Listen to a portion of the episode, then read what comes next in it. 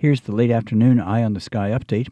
Low pressure along the northern end of Lake Champlain at 4 o'clock will ripple along the international border this evening and drag a cold front across the region overnight. The front will stall over southern New England tomorrow. Another wave along it will spread some snow showers over us late tomorrow and tomorrow night.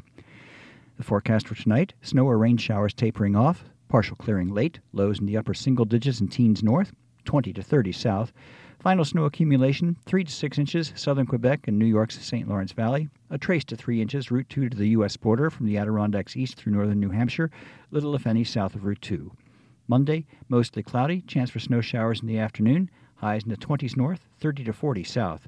Monday night, good chance for snow showers, lows 5 to 15 north, teens to near 20 south.